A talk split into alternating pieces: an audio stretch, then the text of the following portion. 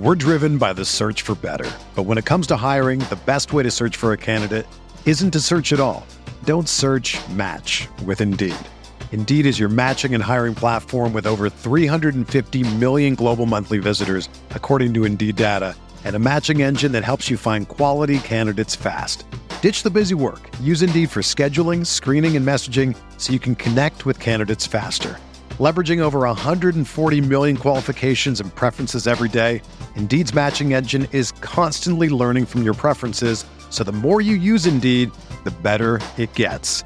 Join more than 3.5 million businesses worldwide that use Indeed to hire great talent fast. And listeners of this show will get a $75 sponsored job credit to get your jobs more visibility at Indeed.com slash BlueWire. Just go to Indeed.com slash BlueWire right now and support our show by saying that you heard about Indeed on this podcast. That's Indeed.com slash BlueWire. Terms and conditions apply. Need to hire? You need Indeed.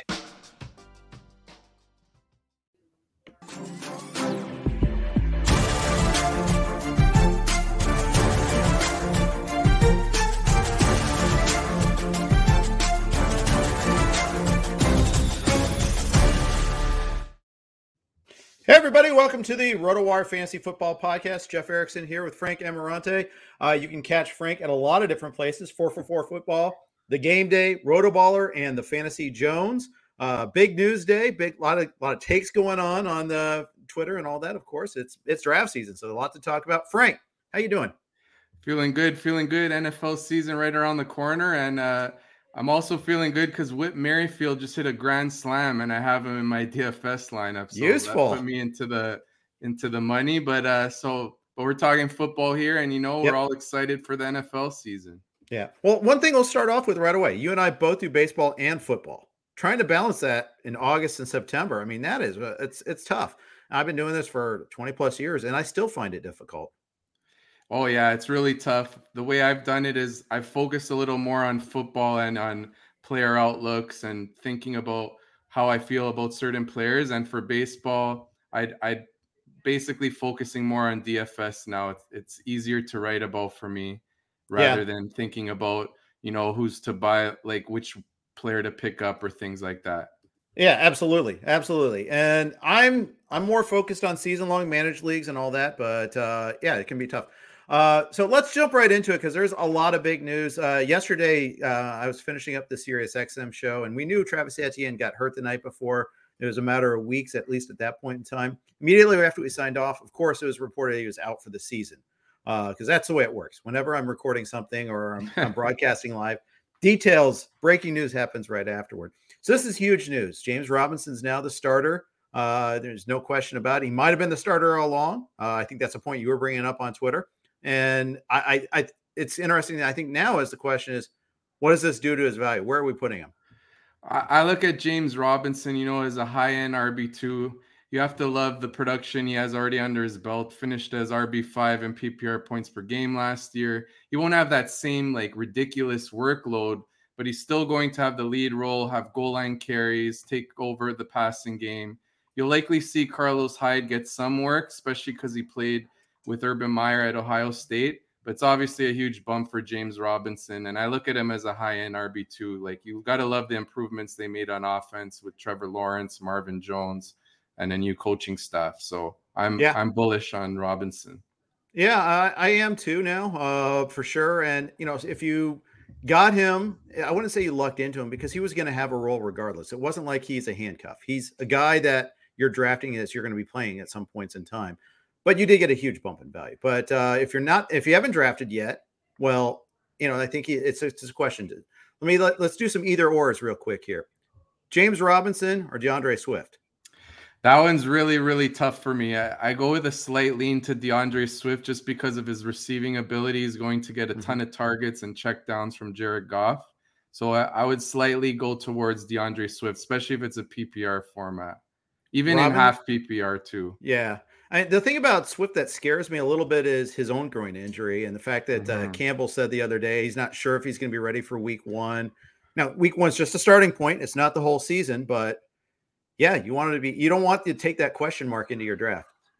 Yeah, that's definitely concerning hearing about that. I'll just we'll just have to keep up to date with any updates because obviously if we know that he's for sure his status in question for week 1, I'd bump up James Robinson because I hate really taking on any players with already injury concerns before they even play a game. That's obviously something to avoid. One thing I'd argue in favor of Robinson, just generally, not necessarily versus Swift, but just generally speaking, Robinson versus uh, or versus anyone. I mean, is he might get a lot of passes too because it's not like Hyde's a pass catcher. We know yeah. this. Uh, they don't have a tight end to speak of. Shenault will probably get a ton of ton more uh, receptions. Actually, I think he's a guy that benefits sneakily from this too. Oh, totally agree. I was actually going to mention that as well. Like he gets a huge bump. You know, he's great after the catch. He could really soak up those underneath targets that would have went to Etienne. And who knows? Maybe they use him a bit, give him some carries because he's a, he's like a Swiss Army knife almost. Yep. He's, he, he's got a lot of skills to line up all over the field. So I'm really high on Shenault. Yeah. Peter Stark, in, in regards to our Swift comment, asks, "What's up with Jamaal Williams? He's part of that uh, uh, equation there too.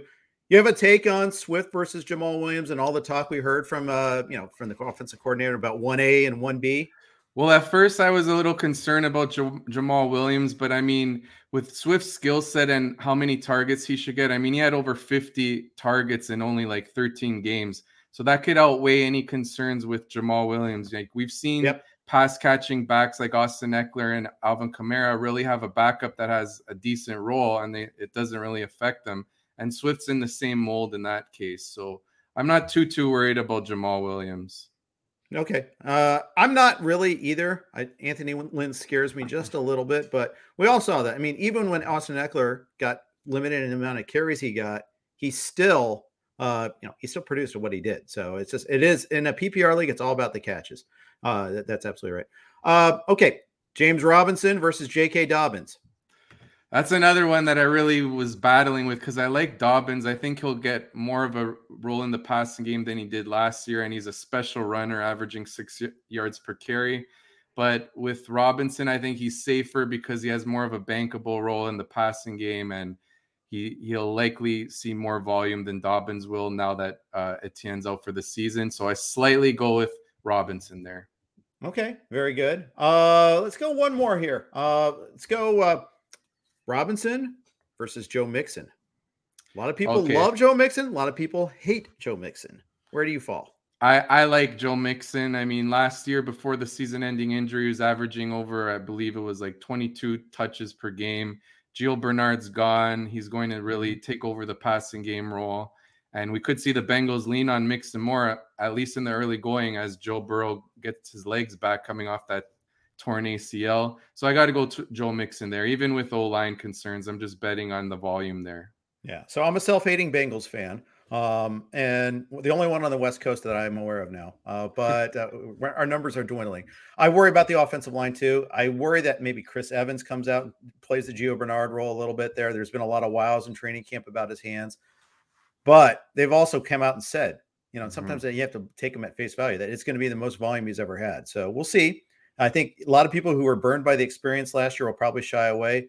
Others who haven't, you know, drank from that cup yet might be a little bit more inclined to go there. I'm, I'm going to hold off one other either or for you because uh, I know it's going to be in one of your takes. So uh, we'll save that one there later on. But uh, let's move on to some other news here. Uh, we a lot of other stuff going on. And the other big thing we woke up to this morning: Sony Michel got traded to the Rams for two draft conditional draft picks, fifth and sixth round. Uh, obviously, if you're a Darrell Henderson guy, this is this is a threat. What's your take on this? Well, I've been going.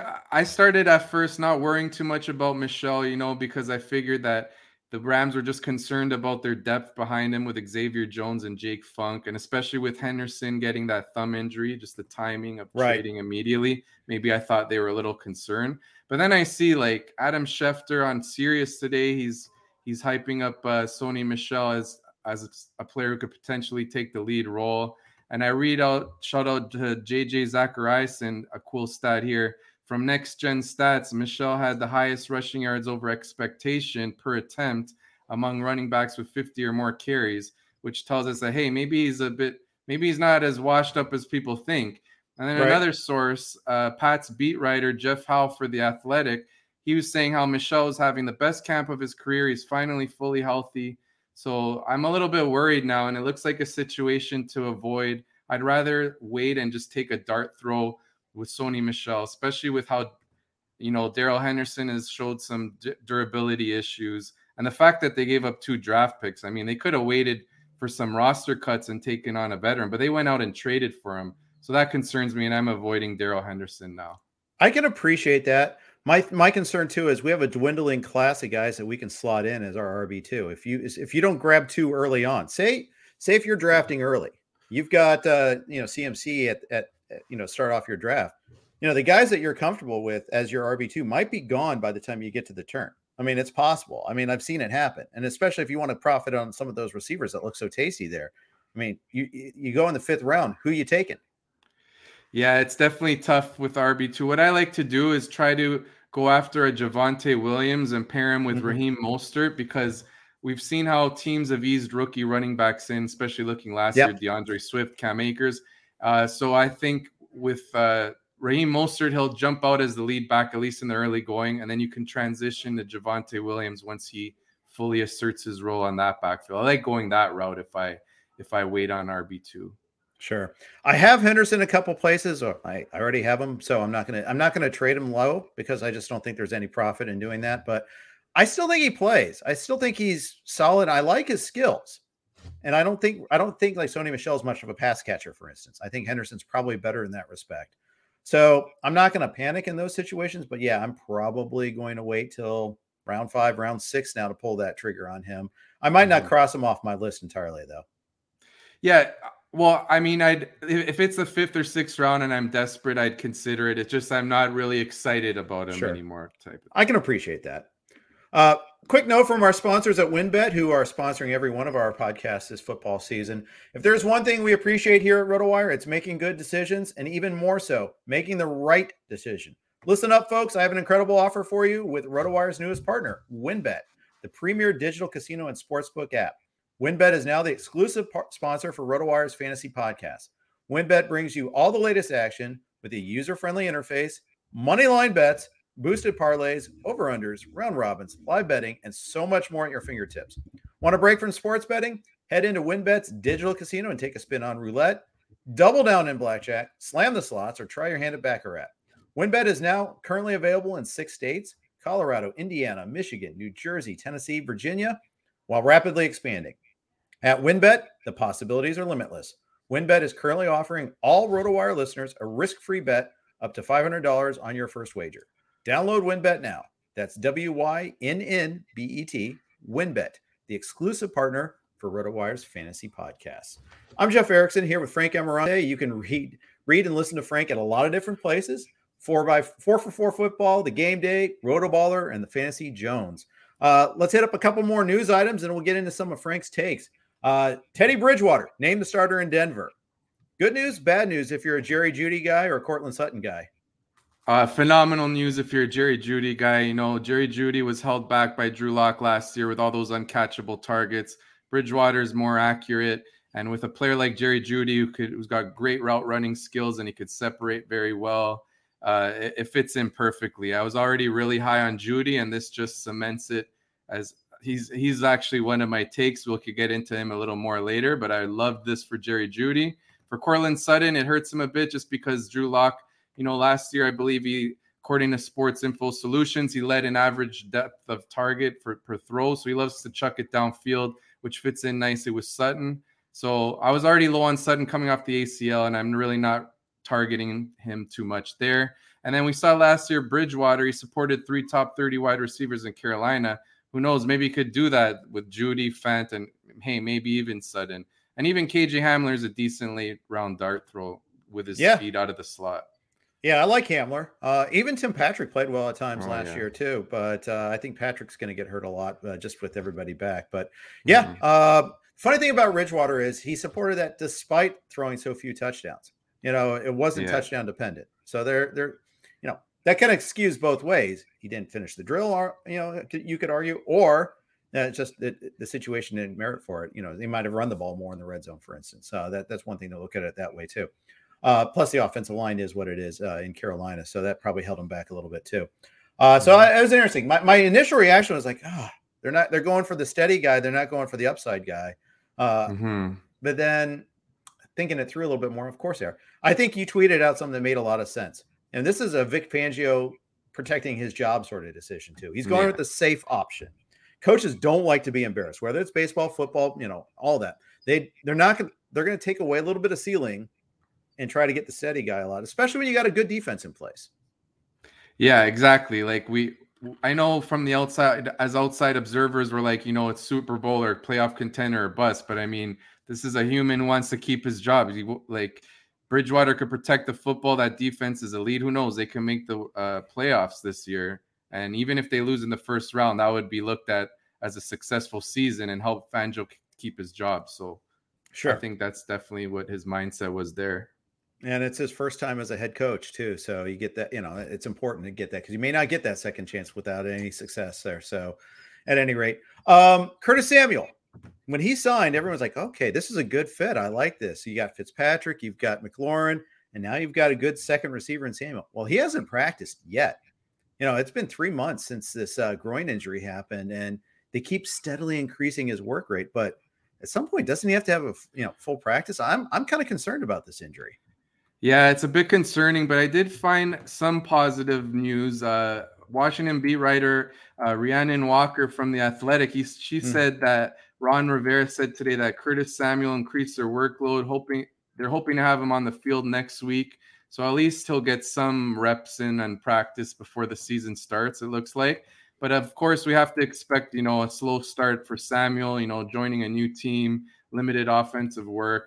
But the good news is that he has experience in Scott Turner's right. system, so that could help him uh, get up to speed more quickly than than a normal case if he was learning a new offense.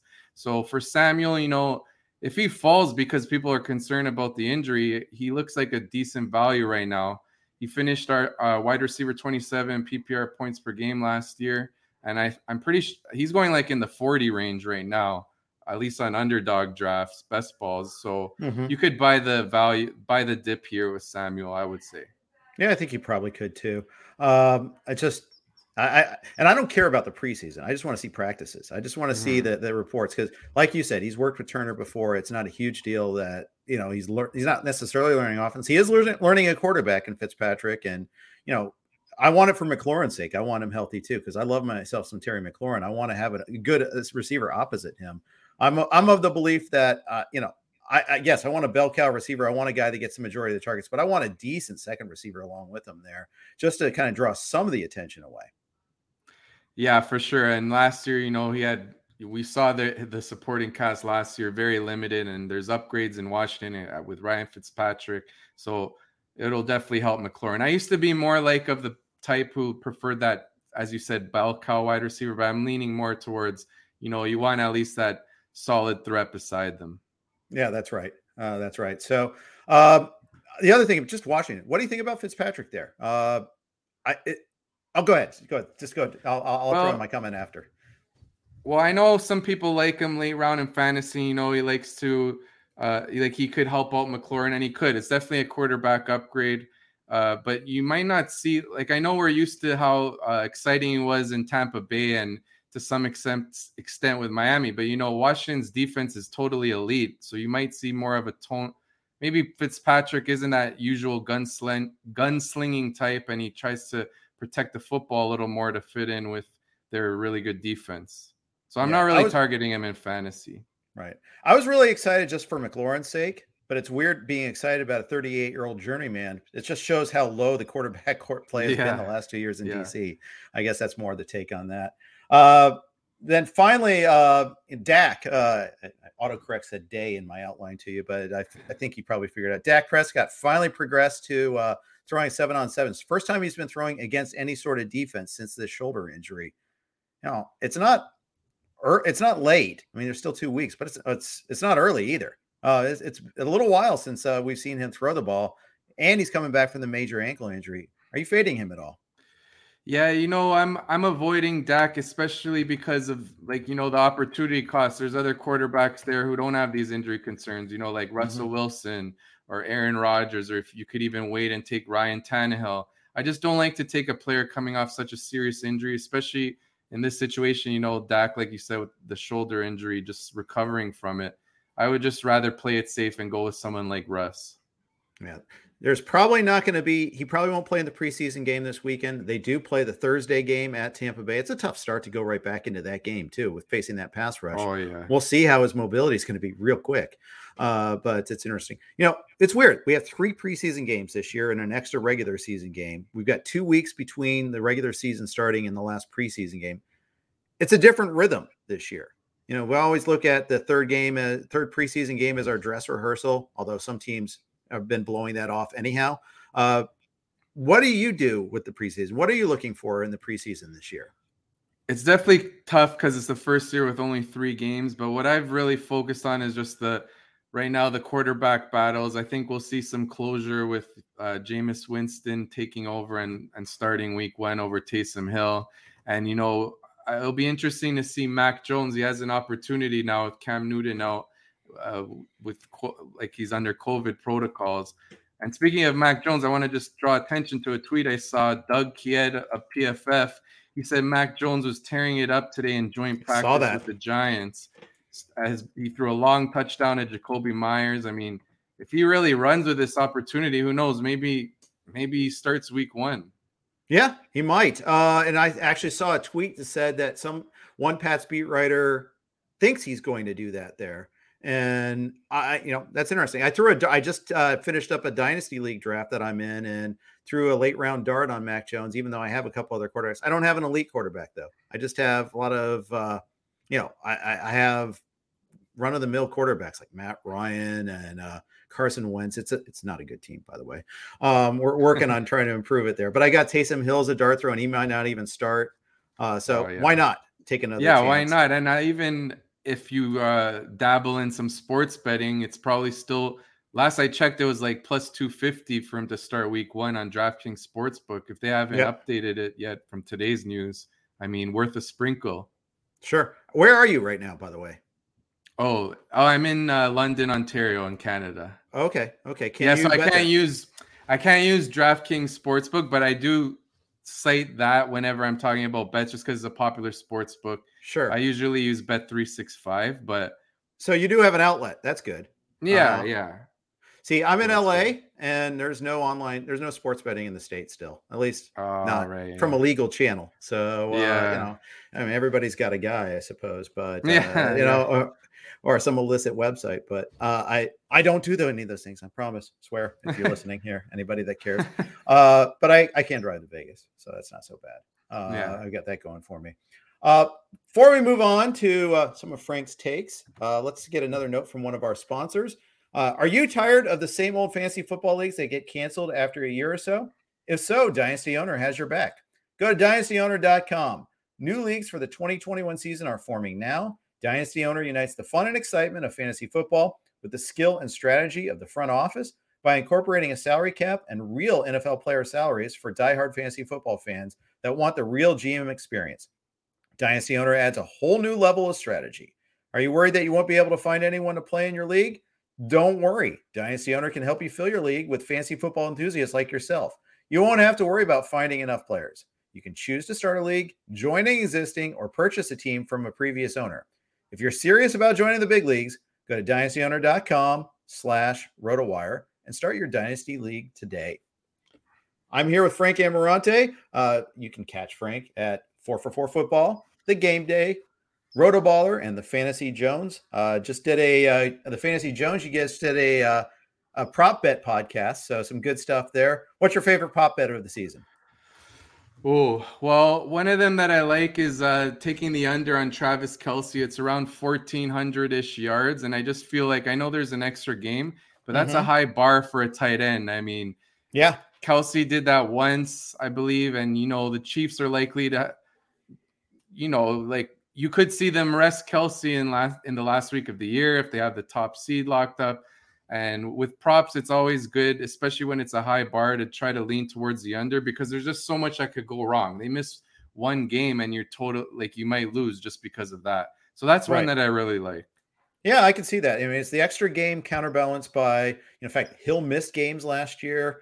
Uh, they, you know, Sammy Watkins missed a ton of time. Hardman really didn't take that next step. I get it all. What's your take on Mecole Hardman, by the way? He's he's been a he's always a popular guy. If you're doing these underdog drafts, he always gets pushed up. It's it's like he's a polarizing player because you know Watkins is gone. He has a path to being the wide receiver too. I liked that. I know that he was raw coming out of college, so we could kind of give him a pass for a slow start to his career. But he's starting to go way too high on underdog drafts. Like he, he I think he goes like in the top 40 wide receivers, or he's just going a little too high for my taste. But I mean, he he had some positive reports in camp, so there's a clear path to the wide receiver too. I would just, if you're doing a best ball, only look towards Hardman if you have Mahomes and you're trying to make a Chiefs stack. I like it. I like it. I play. I've been playing more underdog lately. I got a late start on that. Didn't do too many of the early ones. I'm doing some puppy threes. Didn't get in the first two. Uh, is that one of your favorite genres? Is to play uh, best balls? Play play underdog? It's actually new to me. Best ball this year. I, I always am the se- the traditional season long type. Okay, but you know it's starting to grow on me. It's cat. It, it was. It's really fun. It's fun stacking your players because it's important to do that just to really uh, raise the upside of your team. It's just fun. Like you have to build a really build a roster. It's almost like putting a puzzle together. You know, like okay, I got sure. I got Will Fuller. Let me try to get Tua late, something like that. It's it, it's fun to do that. Yeah, absolutely. You know, and the other thing too is uh, it, you can do it quick with those 30 second uh, picks. If you do a, a, live one like that there, I had a flight delayed over the week, you know, last week and it's like, oh, okay, just jumping in it, just jumping yeah, in a puppy free the draft there. Uh, yeah, no problem. Right on your phone. It's the best. It's, it's, it's useful there. All right. We're in the take section of this podcast. And if you follow Frank on Twitter, if you don't, why not? You should at F Ammirante TFJ. That's A M M I R A N T E TFJ.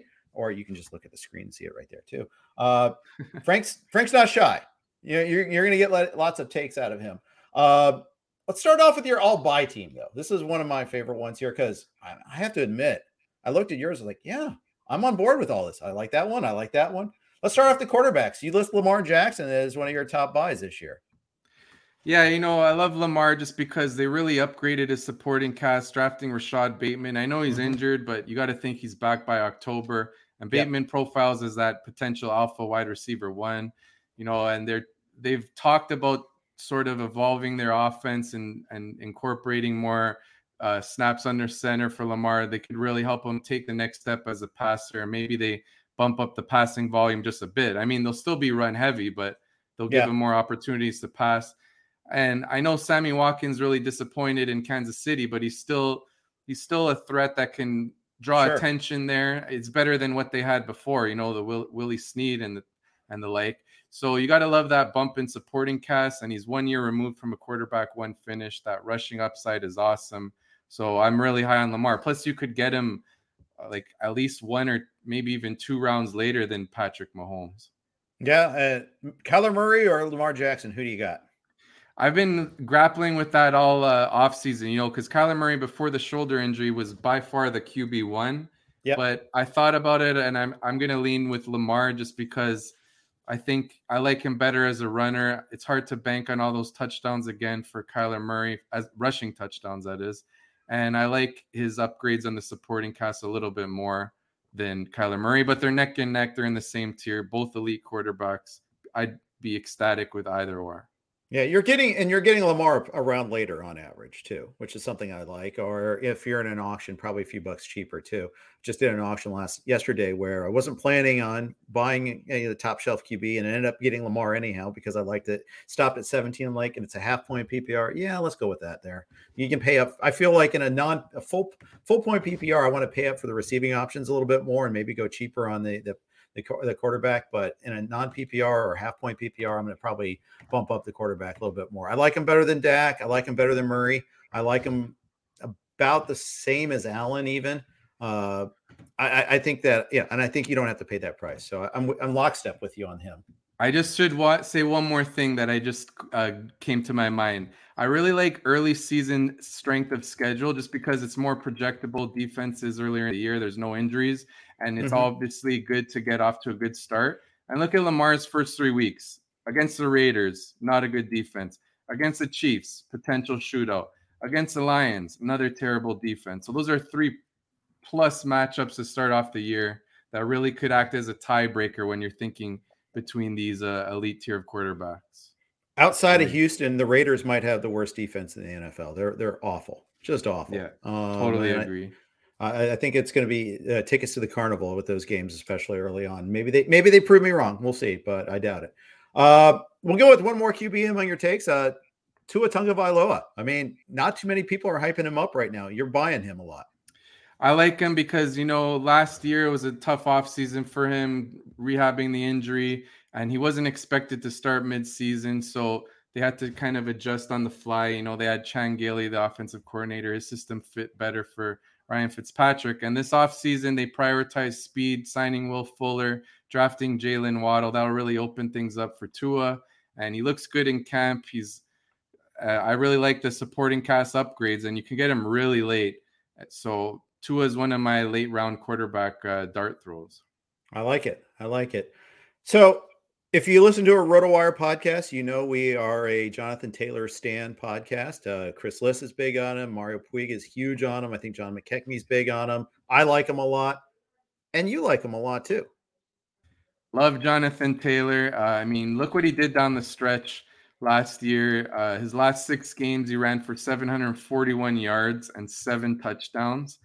Uh, if we look at his overall production, he put up the fifth highest PPR points per game for a 21 year old running back uh, since 2000. Only Saquon, Zeke, Clinton Portis, and Maurice Jones Drew had higher averages. Like that's elite early career production. We also could look another stat I got here. Uh, there were only four running backs with 35 or more 10 plus yard runs last year. Derrick Henry, Dalvin Cook, Nick Chubb, and Jonathan Taylor. And he did it only on 230 attempts. So you got to think like they got a great offensive line in Indy. They'll be run heavy. Nyheim Hines is there, but Jonathan Taylor showed he's no slouch in the passing game. That was one of his concerns coming out as a prospect, and he kind right. of addressed those. So, I mean, sky's the limit for Taylor. Originally, I was going too bold and putting him as my overall RB1. I smartened up, and uh, I think he's a top five running back. Yeah, I saw that in your Rotoballer article. Uh, Chris Liss just put Taylor at three in our rankings with Quenton Ooh. Nelson coming back. So uh, we're sharing, you know, sharing a vibe on that one there. Uh, my con- my only concern with Taylor is not Hines. It's I, am not worried about the workload. They, they made it work last year. I think they'll make it work even more this year.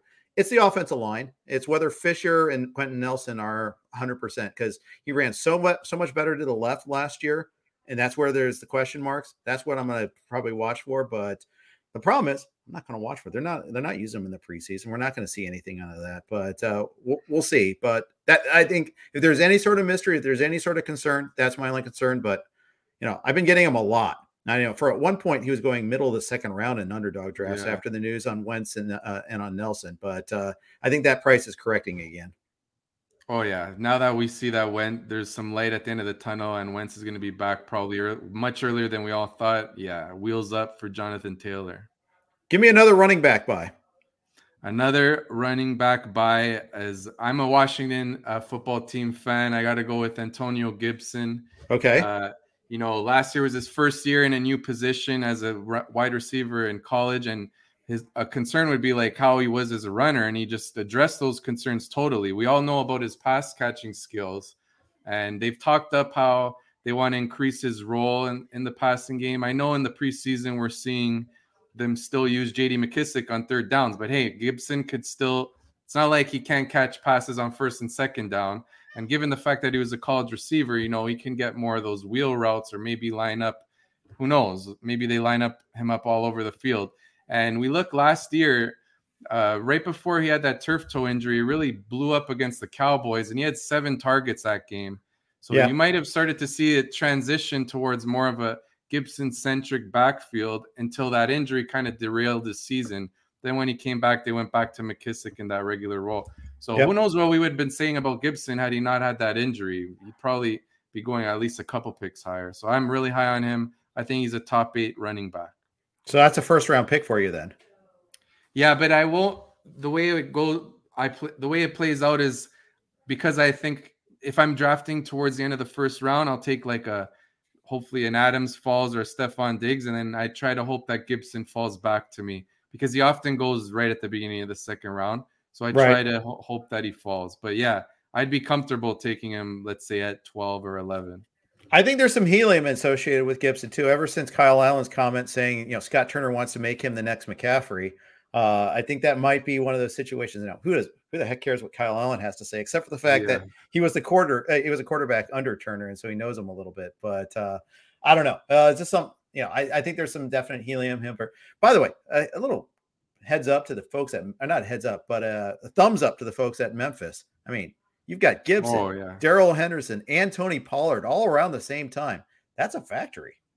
Yeah, and then I think, yeah, and Kenneth Gainwell now, the rookie on the Eagles. Yeah, Eagles. yeah. I know he right. went fifth round, but people like him, and who knows, maybe he can make some sort of impact in the pros as well. Yeah, they're a factory there.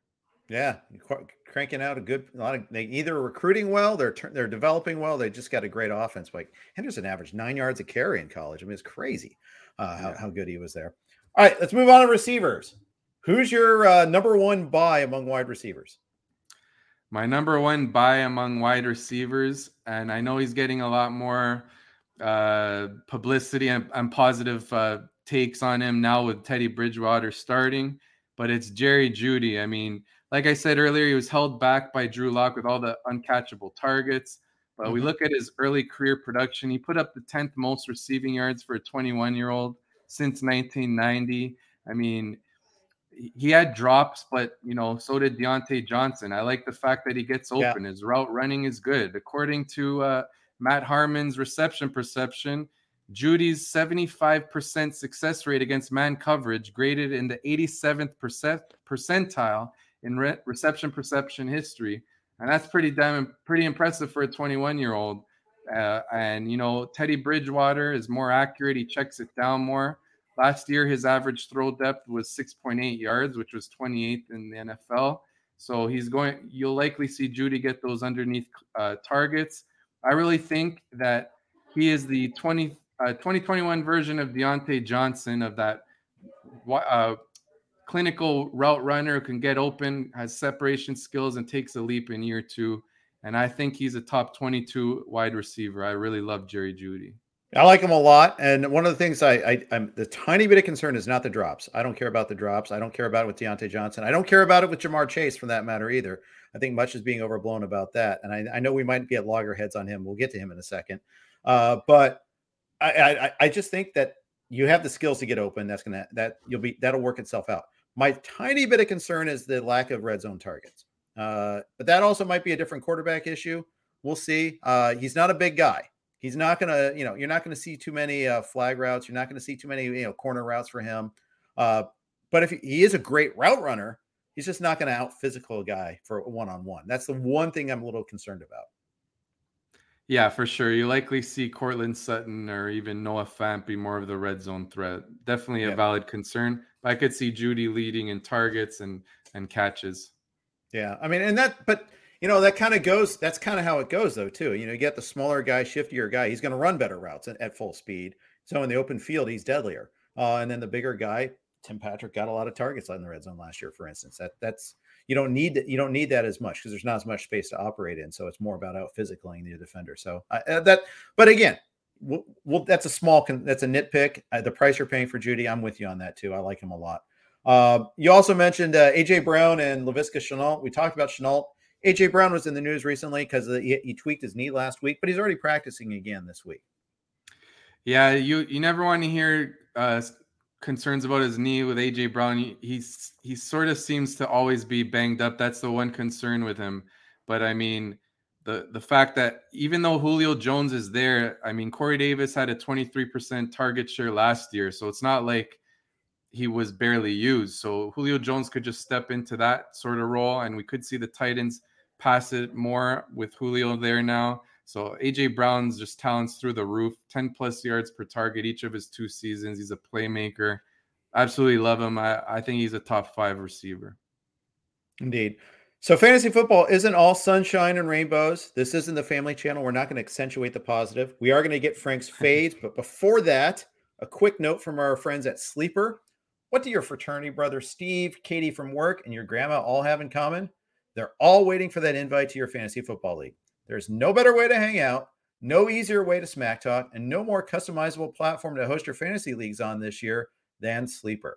Whether you have a redraft or a dynasty league that has been around for 10 years, Sleeper has everything you need in one app incredible commissioner tools and customizations, built-in, built-in messaging, support for snake draft, auction draft, and best ball leagues, blazing fast news, courtesy of RotoWire, stats and scores, all in a beautifully designed mobile app and, and website that makes every other app feel like a horse and buggy. Sleeper is the fastest growing fantasy sports platform for a reason, and all the cool commissioners are sleeping, switching to Sleeper and not looking back. Don't just take my word for it. Download Sleeper on iOS or Android and see for yourself. You have nothing to lose. It's free. I just finished a draft actually on Sleeper. Uh, it's a dynasty league I'm in. Formerly Major League Baseball uh, pitcher Brad Ziegler runs this league. He is a oh, wow. big time fantasy football fan. I, like to the point like when he was still pitching, uh, if his if the game was like in the third inning, he'd be shooting off a trade offer to me. It was, it was kind of crazy, but he's a nut. Uh, I love it. That's I mean, cool. it's just I get it. I get trade offers in March from him all the time. It's like, dude, it's March. I'm busy, but uh, yeah, it's all right. Um, That's cool. Yeah, he's great, and he, he's super nice dude. He, he's a, he's a great guy. Um, so uh, anyhow, no, no, this isn't a Brad Ziegler cast, as much as we love him. Let's get on to talking a little bit about your fades. This is where people, you know, this is this is some good. This is I think where the rubber hits the road a lot. It helps save people from themselves. We talked about Dak already, so I'm not going to serve that one up to you. I'm gonna I'm gonna let you slay me. I'm gonna let you stab me in the heart and say and go with Joe Burrow here because I am that self-hating Bengals fan. Why are you fading Joe Burrow? Well, you know I love Joe Burrow's situation, and I'll it's just the fact of him coming off the torn ACL, and he even tore like it was a serious injury, tore it around in November. Not really like that long of a recovery, and it's just going back to it what I said with Dak. I don't want to take any player who already has this concern coming off a serious injury. Mm-hmm. And you know, the offensive line is still a work in progress. I know the wide receiver That's kind, awesome. by the way. That's very oh, yeah. kind to say work in progress. It's yeah, that, it's terrible. Yeah, but, yeah. So who knows? Maybe they they play it conservative and and more quick passes for Burrow. Not this isn't really the year where I could see him hitting his ceiling. So I prefer not to really invest in him, and I'd I'd rather you know take him next year eh, when he's a year removed from the injury. It's just it's really not about the player. It's just about being risk averse with a player coming off the injury. Gotcha. Gotcha. I, I I'm worried about the mobility a little bit. Is he going to be able to? Because you know he wasn't like Lamar or anything, but he also wasn't a statue. He was able to run a little bit here and there. There even sometimes some design plays. I, I think those go away this year uh, because they, they're not going to expose them as much as they can, and so that means you you just don't get maybe instead of four rushing touchdowns, you get two. Instead of 200 rushing yards, you get 75. You know, that, that's the thing. I think you lose that this year too. Yeah, for sure. For sure. Definitely a concern for me. But I mean, I could understand why people like him. You got to love those wide receivers there. Yeah. All right. Give me another fade. Another fade is someone who I've gone countless debates on Twitter. I just don't like uh, CH this year. I know I know the Chiefs really upgraded their offensive line with Orlando Brown and Joe Thuney, mm-hmm. but uh, we think about the player. Let's start it like this. So going into the draft that year, he was the consensus, let's say number three. It was clearly Jonathan Taylor and D'Andre Swift ahead of him. The Chiefs reached on CEH. Let's face it. We look at his rookie year. He starts off with a with a huge workload, and then his workload gets scaled back, and they sign Le'Veon Bell usually with rookie running backs, you see them start off slow and then start to really take over, like we saw with Gibson, Swift, Akers, and the like. So that concerns me a bit. Also, the fact that you know it's an extremely pass-heavy offense. Uh, you know, like Mahomes also doesn't really target running backs as much as we think. Like he targeted Kareem Hunt 3.18 uh, targets per game. CH was 4.15. I'm not sure that that passing upside like that receiving upside that everyone thinks CH has. I don't think it's, I don't know if it's there. Plus, you know, according to Ian Rapoport earlier in the offseason, they really tried hard at signing Gio Bernard and they mm-hmm. he he chose Tampa Bay. So they settled on Jerick McKinnon. Okay, Jerick McKinnon isn't really a household name or anyone to really write home too much about, but he's a good receiving back. So the fact that they pursued Gio and then settled on another one who specializes in the passing game it kind of tells me maybe hey, maybe they want another back there to help maybe in pass protection or catch passes out of the backfield. And McKinnon was getting talked up in camp, so it's likely he'll make the team and he could uh, have a role. And you know, CH is not he doesn't have the greatest size, not explosive. It's just that people are, you know, uh, really putting a lot of stock in the situation. I know it's a good situation, but hey, we've seen the Chiefs show a willingness to add veteran backs too. Like with Damien Williams, they added LeSean McCoy. With last year with CH, they added uh, Le'Veon Bell. So I, it's just that I don't really see that upside of taking him, let's say, in the second round. If he falls maybe end of the third, I'm okay with him. It just I'm not as as bullish on on the player himself, and I think we're putting too much into the situation. Yeah, you kind of, you know, and I was gonna preempt the question. Yeah, you kind of preempted the question. I was gonna say James Robinson or CEH. I think it's pretty obvious for you.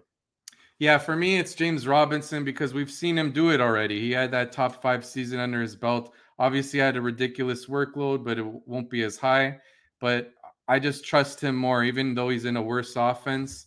You know, the offense shouldn't be like it should be much improved with Trevor Lawrence and company. So I take James Robinson over CH. Yeah, and I, I, I, I begrudging. I, I want to believe in CH. I want to like totally buy into him, but I'm, I think you're right. I think he's probably going a little overdrafted. I think he's more of a third round back instead of a second round back. Uh, even like in the you know the, the Chiefs run exquisite you know screen pass game, you know screen passes, but it's to Darrel Williams. Although Williams has a concussion right now, probably. But that that's the point is they wanted to have a guy who could block a little bit more, and I don't think CH is great in uh, pass pro. You know, he's now got an ankle problem again. Uh, it's not a high ankle like it was last year, but yeah, I, I'm I share your concern a little bit there. So not surprised. And I cheated. I looked ahead at your article and knew about knew about your objections to him. But good stuff, by the way. Just uh, you can fo- follow it. You, have tweeted out recently here. Uh, let's let's move on to uh, well, let's get you one more. Let's get one more running back fade. One more running back fade. Just thinking about it and what we talked about earlier on the show with Darrell Henderson. I think I got to add him to the list now. Okay. Because I know he'll still be. He still has a good chance of being the one A in the offense, but there's it's you know he could easily lose the job to Sony Michel. You never know, or at least have a split. And the fact that his, he has durability issues unless he's going like where Mike Davis goes or Myles Gaskin, those types. Sometimes they go sixth round.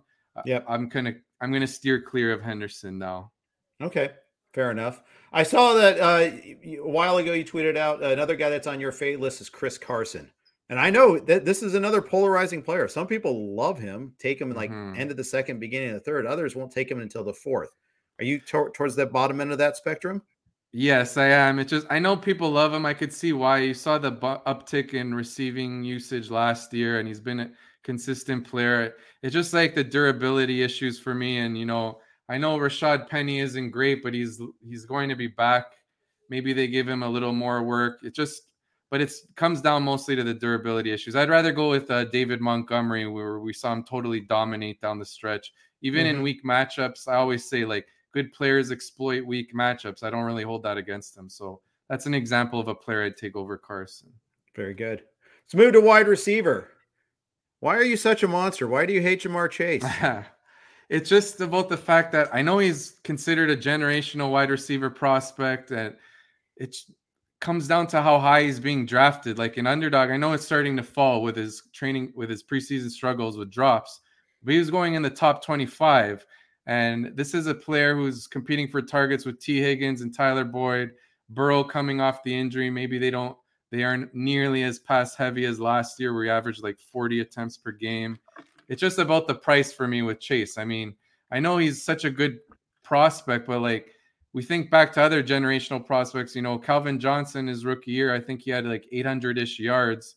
So it's not like all of these rookie receivers are going to totally uh, pop right away. So if he had less target competition, I'd be more in, but I'd prefer to go with Tee Higgins instead. You know, I like Higgins better than Chase too. I think that price is changing though. Yesterday, it's starting to, yeah. Yesterday we did the RotoWire Steak League auction, a 14 team half point PPR league. We have a, a steak dinner side bet. It's awesome. And I highly recommend doing this, by the way. It's a great way to keep in touch with people, keep people involved all season long. Uh, so at any rate, Higgins went for 22 and we start three receivers in a flex, uh, 14 team league, $200 budget. I got Chase for 14. I wasn't planning on getting him. I just couldn't pass up that price. Uh, well, in that case, that's definitely more appealing to me, just because you could, yeah, like you said, with all the concerns coming out of with the rep- negative reports coming out, you're starting to see a dip. So if I see him, let's say to put that in the context of ADP, let's say he goes like outside the top 30 instead of like 23 where he was about two weeks ago, it's more easy to digest. It just I felt like he was being priced closer to his ceiling as a rookie, and that's why I was out. But the way you got him, that's I'd be totally on board with that. It's, yeah. Again, it's not really about the player in this fade. It's a, it's about the market. I'll, I'll mm-hmm. buy you on that. How about Keenan Allen? He's a guy that's going solidly about 10 to 12 among wide receivers in pretty much every draft. You, you seem to be lower on him. Why? I, I'm a little bit lower on him just because, you know, we saw his yards per target really decrease. He gets those really short yardage targets. And uh, we saw how offensive coordinator Joe Lombardi is really talking up Mike Williams as the X receiver in his offense. Not to say that that's going to make him the top option, but it could eat away at Keenan Allen. But the most important reason why I'm more out on Keenan Allen is just the fact that I prefer a couple other receivers at his price, like Allen Robinson, who will is the clear cut one, and he'll play with Justin Fields now eventually. And I like CeeDee Lamb to really take the next step. I'd rather take a roll of the dice on Lamb in year two than taking Allen. But I, I really can't fault anyone who likes Keenan Allen. It's just okay. my preference for those other two. I will say that Allen's not going to be the big play guy. You know, they got mm-hmm. Mike Williams for that. Uh, he may not be the red zone target. Same reason. You know, we all we saw a lot of those contested throws going to Williams uh, last year, and I think that might change. In favor, I think they improved that offensive line quite a bit this offseason. That gives uh, Herbert a little bit more time, let Allen run those routes that he's so really good at doing. Uh, but yeah, he's not a huge guy. He's not going to like out athlete anybody necessarily. He's gonna he's gonna run circles around people, but he's not gonna do it by like just pure overpowering them. So I I, I see some of that as well. Uh, let's dig a little bit into uh, Frank's uh, background, but first, quick note from our Blue Wire sponsors. We're driven by the search for better, but when it comes to hiring, the best way to search for a candidate isn't to search at all. Don't search. Match with Indeed. Indeed is your matching and hiring platform with over 350 million global monthly visitors, according to Indeed data, and a matching engine that helps you find quality candidates fast. Ditch the busy work. Use Indeed for scheduling, screening, and messaging so you can connect with candidates faster. Leveraging over 140 million qualifications and preferences every day, Indeed's matching engine is constantly learning from your preferences, so the more you use Indeed, the better it gets. Join more than 3.5 million businesses worldwide that use Indeed to hire great talent fast. And listeners of this show will get a $75 sponsored job credit to get your jobs more visibility at Indeed.com slash BlueWire. Just go to Indeed.com slash BlueWire right now and support our show by saying that you heard about Indeed on this podcast. That's Indeed.com slash BlueWire. Terms and conditions apply. Need to hire? You need Indeed. When you need mealtime inspiration, it's worth shopping Kroger, where you'll find over 30,000 mouthwatering choices that excite your inner foodie. And no matter what tasty choice you make, you'll enjoy our everyday low prices, plus extra ways to save, like digital coupons worth over $600 each week. You can also save up to $1 off per gallon at the pump with fuel points. More savings and more inspiring flavors make shopping Kroger worth it every time. Kroger, fresh for everyone. Fuel restrictions apply. And that was a quick note. Thanks to Blue Wire for the platform to record these podcasts. Uh, all right, so we've got your takes, we've got your fades. Let's learn about a little bit more about you. How did you get into our business? How did you get into being a, a pundit for fantasy football and fantasy baseball? Well, you know, my friends and I were fantasy sports nuts. We've been playing for 15 years since I, mm-hmm. I'm 32 now, since I was like in the 10th grade. And, you nice. know, we played fantasy baseball, fantasy football, hockey, basketball, all the four major sports. And you know, we have a bunch of group chats on WhatsApp where we're always talking about sports, fantasy, or real life, whatever. And I'd always fire off some takes, you know.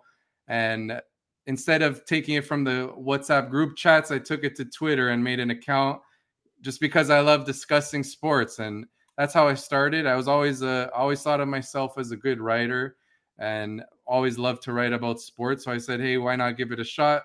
So it started with just firing my takes on Twitter. Then I start with a website.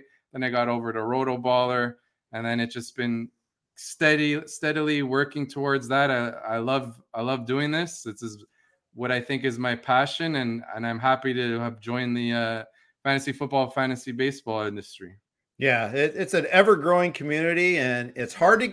I would say it's hard to get in because you anybody can have a take, right? And you just have to. If you write a lot, if you communicate well, you'll gain, gain some traction. But you know, you're writing for a number of different sites. Uh, you have to keep it keep it all tight. You know, who you're writing, what you know, what for each each site, and all that. Uh, do you have a real life job also in addition to this? Yes, I work as a teacher, but right now I'm working as a substitute teacher and I'm off okay. for the summer. So I have more time to, you know, write content, just debate on Twitter. But okay, great. starting in the school year, I'll have to uh, manage my time really, uh, really well. You know, maybe wake up extra early to get that right. article in or stay up a little later. But I'll try to my best to find the balance. That's that's what level do you usually teach at? Well, usually in in elementary school, usually between grades one to five, I'll have different classes. I had I took on a couple longer term assignments, two grade one grade one classes last year. So, but okay, my preference, I'd probably say, let's say the fifth grade level. Uh, in Ontario, are kids going back in person to school this fall? Yes, yeah, they are with uh, having to wear masks, and you know, there's COVID screenings, and uh, there'll be social dis like at recess, they'll have social distance protocols, things like that. Yeah. Sure, uh, and it, it's it's a challenge, and I imagine teaching during this this era has mm. been really difficult. Yeah, definitely, especially when you like last year at the tail end from let's say April to the end of the year, we went back online, and it's tough. You know, it's hard for the kids, especially at a younger age, to take it yeah. as seriously, especially if they're in like grade eight.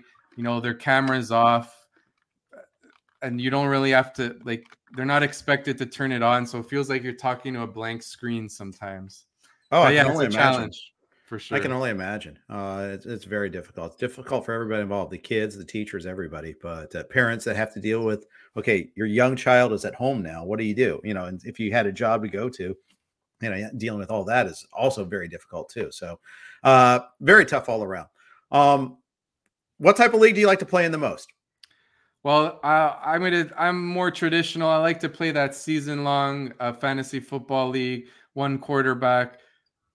My friends in my higher stake home league, they're stubborn. They want to stick to two wide receiver, but I prefer three just because there's so many wide receivers. So they're like ancient there with that. But sure. uh, like the standard format like that. But I like half PPR over PPR just because I hate how it you know, like those really check down receptions, to especially those players like JD McKissic, they get, in my opinion, too much of a bump in PPR. So I think half PPR gives a nice balance. Sure. I, I can buy into that. And I think uh, I, that, that's actually like a lot of the RotoWire leagues are played that way too. Uh, best finish ever. What's your best fantasy football team? Who, like, who did you build like this monster team or do you have a favorite one that you built?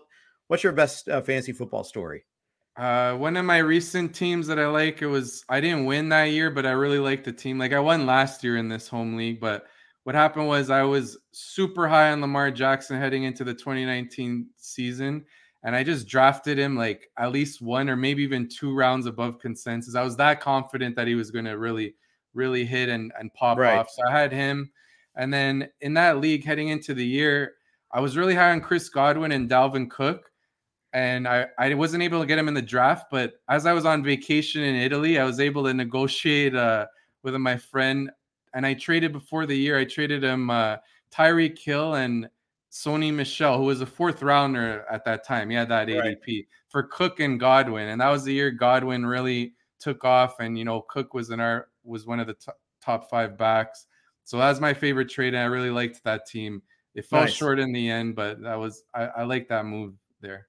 Yeah, yeah. I, I had a lot of Lamar that year too, and it was really fun seeing uh, seeing him just t- jump on the stage and uh, make a big presence there. You know, he he had that little tease at the end of the season, kind of gave you the hint that maybe this is going to happen, and then more it, it, it it more than fulfilled our expectations. So I love that as well.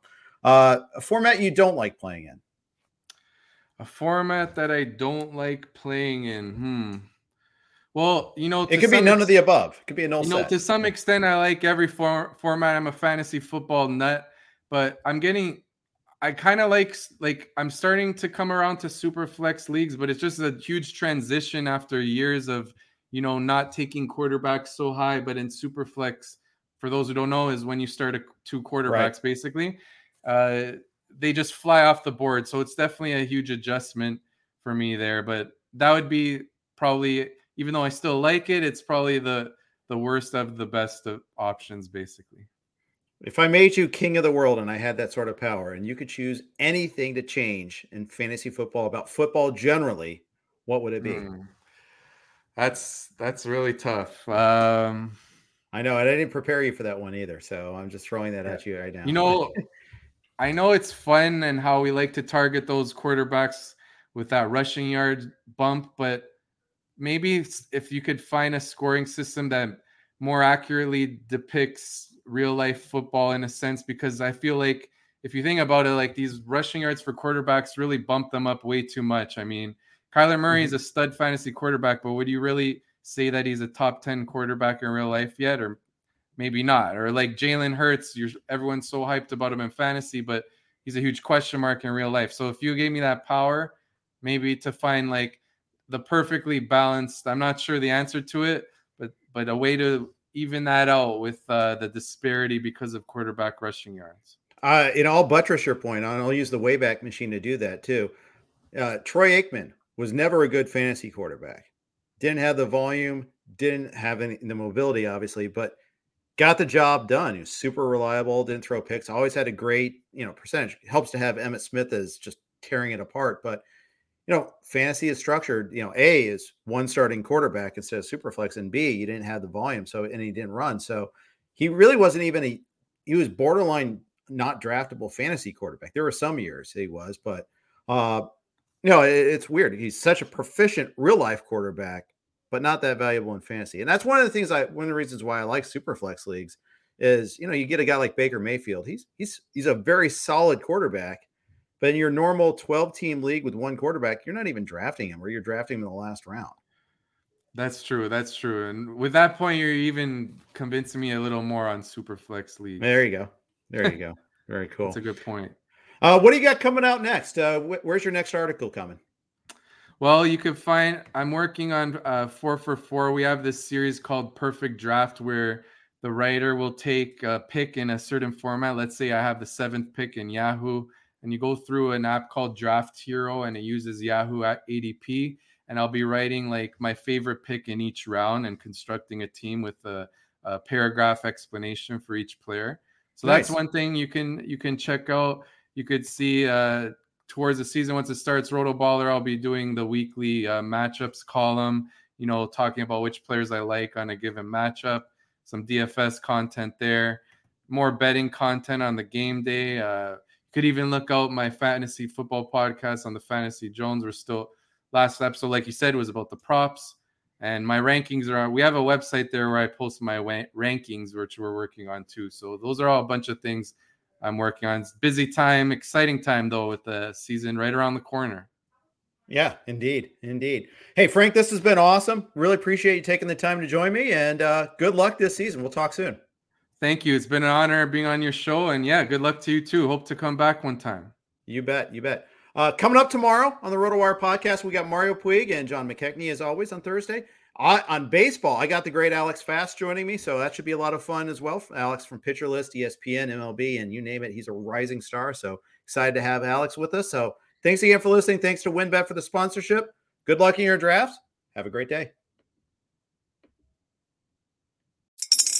Spring is in the air at Littleton Coin Company, and we want to help you brighten your collection. Visit us at littletoncoin.com all month long to enjoy 15% off your purchase. With a wide selection of coins, paper money, supplies, and more, Littleton Coin Company has something for every collector's taste. Use promo code SPRING at littletoncoin.com for 15% off your purchase all month long. Restrictions apply. Littleton Coin Company. Serving collectors since 1945.